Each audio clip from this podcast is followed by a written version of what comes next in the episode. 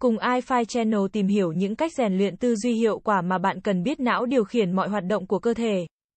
Có nghĩa là mọi hoạt động tư duy của chúng ta đều do não thực hiện. Nếu bạn muốn luyện tư duy cho não, hãy thử ngay 10 cách rèn luyện tư duy sau nhé. Lần cuối bạn chơi bài là khi nào? Một nghiên cứu năm 2015 đã chứng minh rằng những hoạt động kích thích trí não, ví dụ như một ván bài có thể tăng kích thước rất nhiều bộ phận não. Một ván bài cũng cải thiện trí nhớ và kỹ năng tư duy. Dù bạn xếp 1.000 mảnh để có được tháp Eiffel hay chỉ 100 mảnh để có hình chuột Mickey, chơi xếp hình vẫn luôn là một cách tuyệt vời để cải thiện não bộ. Chơi xếp hình yêu cầu rất nhiều khả năng tư duy và là yếu tố thúc đẩy trí thông minh về mặt thị giác không gian.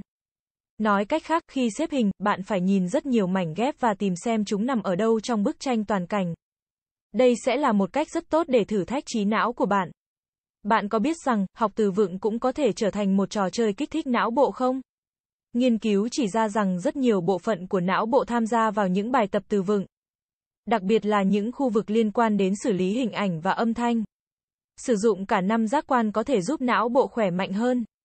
Để giúp mọi giác quan và não bộ được rèn luyện, bạn hãy thử những hoạt động cần đến cả năm giác quan ngay nhé. Nhảy đã được chứng minh là một cách rèn luyện tư duy hiệu quả. Học những điệu nhảy mới có thể tăng tốc độ xử lý của não bộ và trí nhớ. Nói cách khác, hãy nhảy múa đi, não của bạn sẽ cảm ơn bạn vì điều này.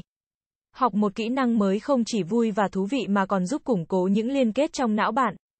Có điều gì bạn luôn muốn thực hiện không? Hãy bắt tay vào học ngay những điều đó nhé. Đó có thể là học cách sửa xe, sử dụng một phần mềm nào đó hay đạp xe đường dài. Một trong những cách tốt nhất để mở rộng vốn kiến thức là dạy cho người khác.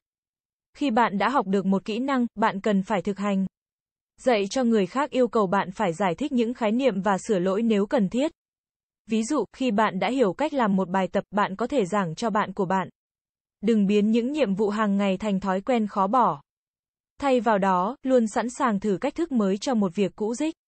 Chọn một con đường mới để đi làm mỗi tuần hay thử một loại phương tiện giao thông khác như đạp xe hay phương tiện giao thông công cộng thay vì lái xe đi làm. Những thay đổi nhỏ này cũng giúp ích cho não của bạn. Và bạn sẽ bất ngờ về sự thay đổi trong cách tư duy của mình đấy. Nghe nhạc là phương tiện dễ dàng để cải thiện sức mạnh sáng tạo của não. Nghe những giai điệu vui tươi giúp chúng ta đưa ra nhiều ý tưởng sáng tạo hơn so với sự im lặng. Điều này có nghĩa là bật một vài bài nhạc vui vẻ có thể thúc đẩy tư duy sáng tạo.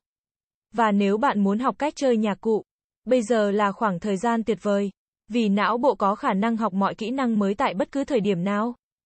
Vì vậy, không bao giờ là quá muộn để học chơi piano, guitar hay chơi trống cả. Rất nhiều nghiên cứu đã chỉ ra rằng việc thông thạo nhiều ngôn ngữ có đóng góp cho trí nhớ tốt hơn. Khả năng tư duy thị giác không gian cải thiện và sức sáng tạo cao hơn. Ngoài ra, bạn cũng dễ dàng chuyển đổi giữa các nhiệm vụ khi thông thạo nhiều ngôn ngữ. Và cũng giống như chơi nhạc cụ, chưa bao giờ là muộn để học ngoại ngữ mới cả. Cảm ơn các bạn đã xem. iFi Channel là kênh update thông tin mọi thứ 24 trên 7. Vui lòng click vào nút đăng ký và nút chuông để theo dõi nhiều thông tin bổ ích hơn nữa bạn nhé.